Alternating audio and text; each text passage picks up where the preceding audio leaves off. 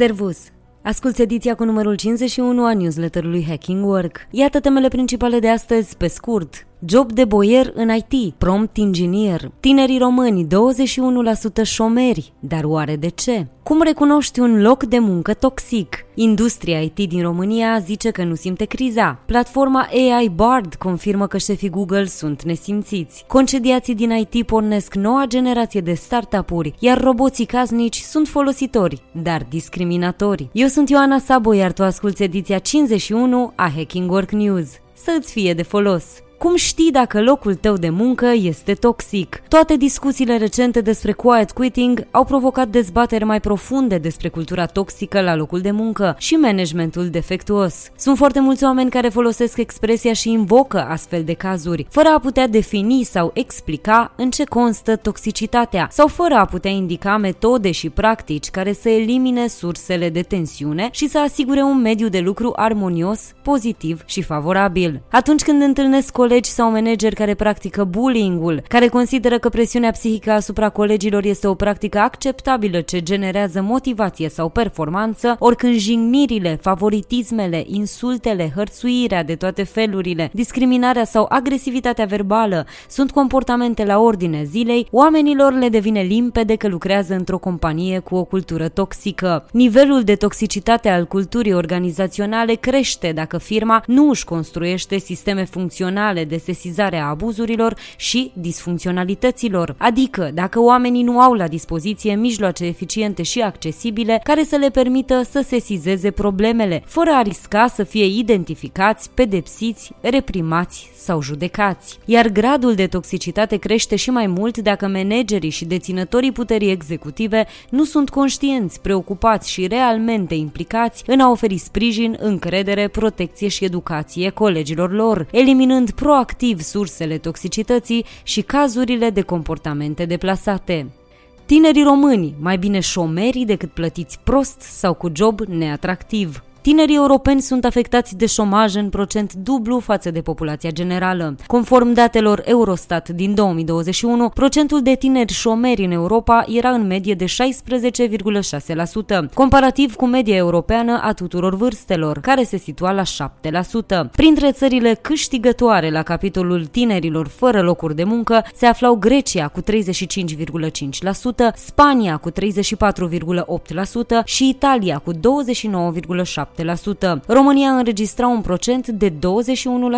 Tinerii români cu vârsta cuprinsă între 18 și 24 de ani sunt în acest moment foarte activi pe piața muncii, din partea lor înregistrându-se în anul 2022 un număr de 2,4 milioane de aplicări la joburi, doar pe platforma eJobs. Numărul de aplicări al tinerilor români este de 4 ori mai mare decât în anul 2019, dar procentul șomajului este încă unul foarte mare. Județele care o duc cel mai bine, adică au cei mai puțini tineri șomeri sunt Cluj cu 7,3% și Timișoara cu 7,4%, iar de departe cea mai problematică situație este la Craiova, unde găsim un procent de 38,1%.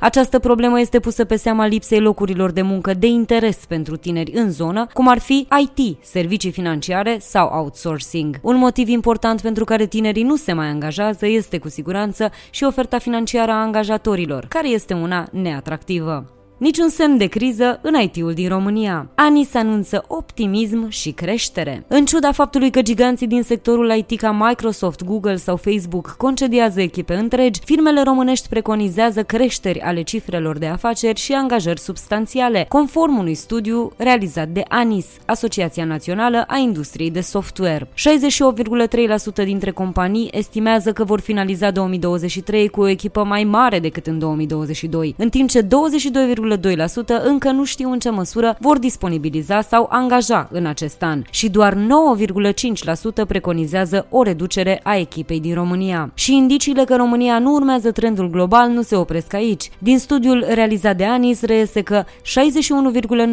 61,9% dintre respondenți, manageri de companii software, apreciază că investițiile clienților în proiecte IT în acest an vor crește, în timp ce 38,1% estimează o scădere la acest nivel. Totodată, 65% dintre companiile respondente se așteaptă la creșterea cifrei de afaceri în 2023. Doar 4,8% preconizează o scădere a veniturilor, în timp ce 30,2% se așteaptă la o cifră de afaceri similară cu cea din 2022. La sondaj au participat aproape 50% dintre companiile membre ANIS. 23,8% sunt companii foarte mari, cu peste 20 de milioane de euro cifre de afaceri. 23,8% dintre ele au cifră de afaceri între 3 milioane de euro și 20 de milioane de euro și 20,6% au venituri cuprinse între 1 și 3 milioane de euro și 31,8% cu venituri sub 1 milion de euro. ANIS are 163 de firme membre care adună 47.000 de angajați și generează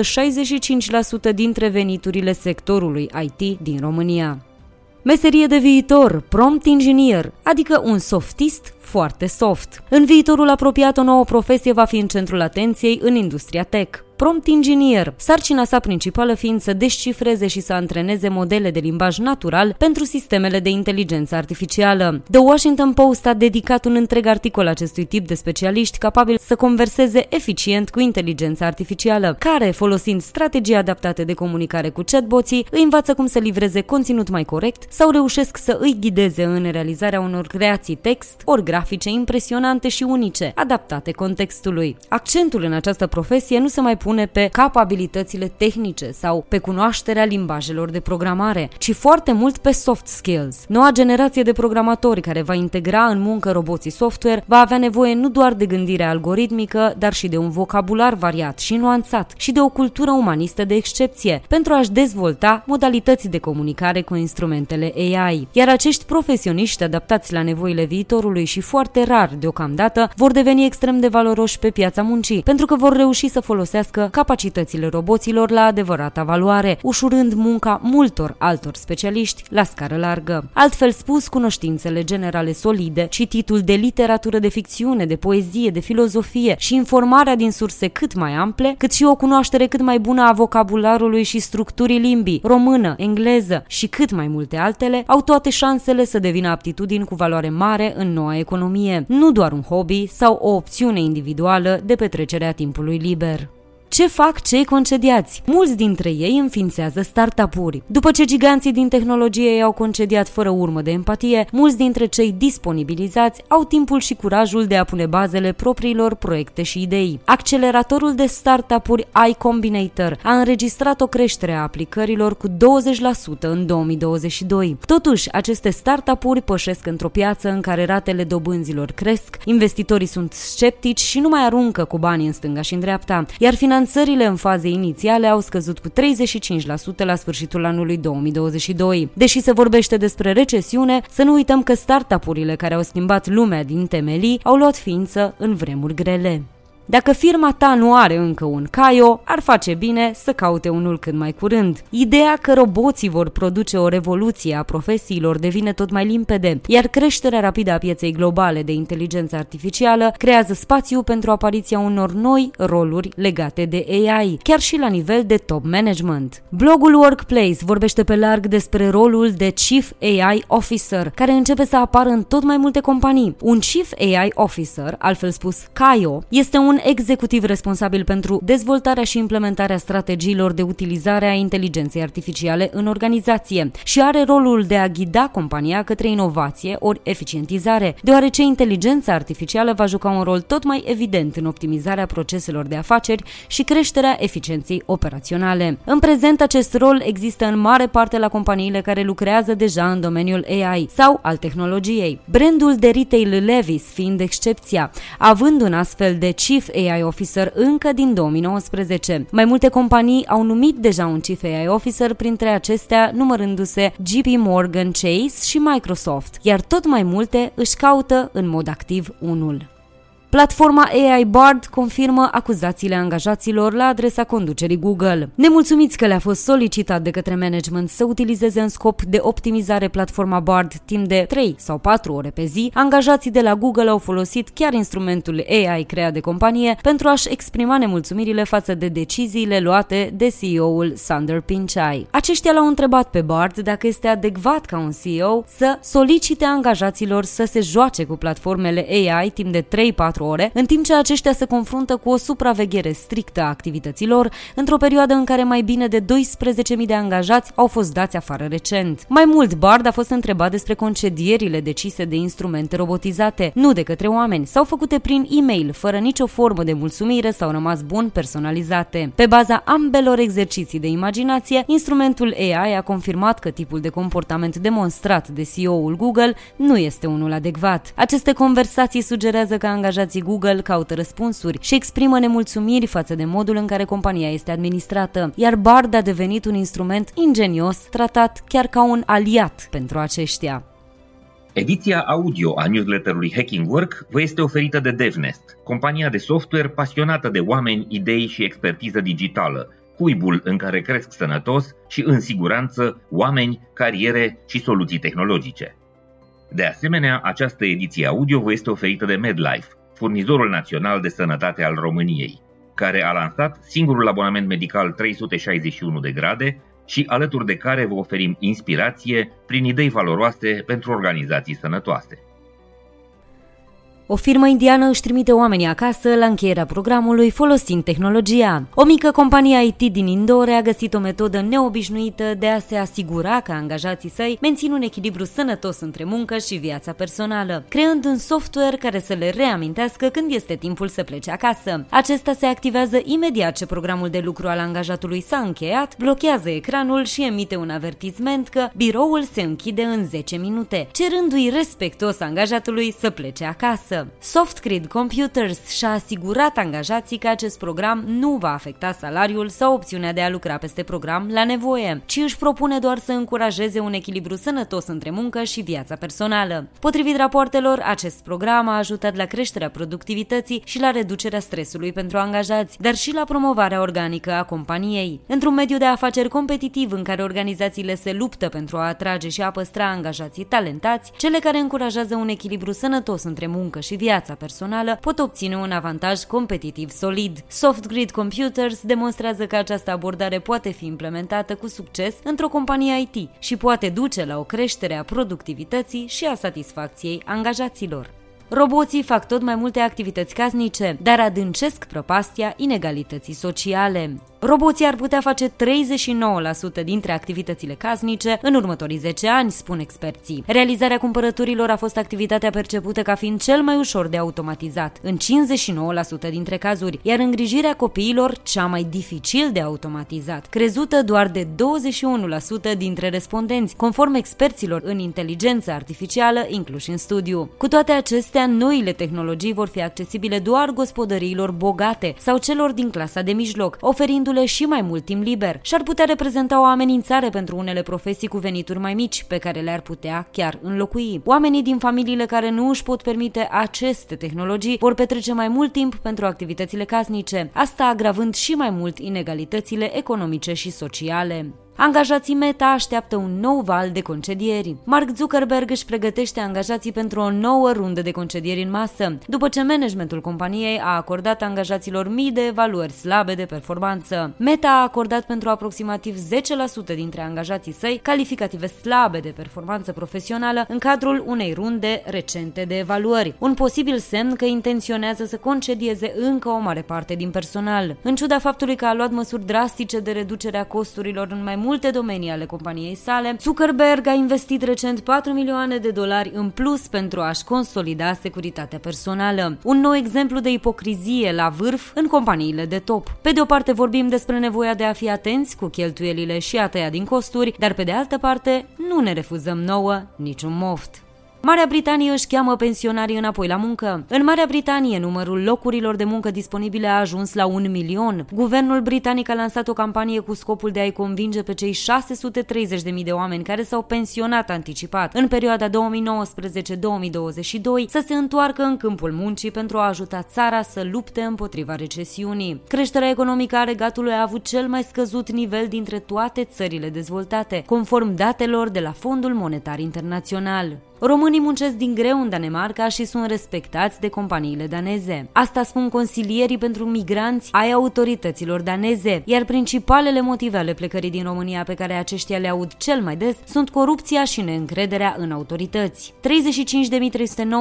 35.397 de migranți originari din România și 5.433 de descendențe ai acestora trăiau în Danemarca la 1 aprilie 2022, potrivit ambasadei României în Danemarca. Echipa Teleleo, alături de care am filmat un episod de podcast pe care îl vom difuza în curând, a petrecut o lună într-o comunitate de români din Danemarca și a împărtășit o parte dintre poveștile acestor români. Tot mai multe firme folosesc ChatGPT.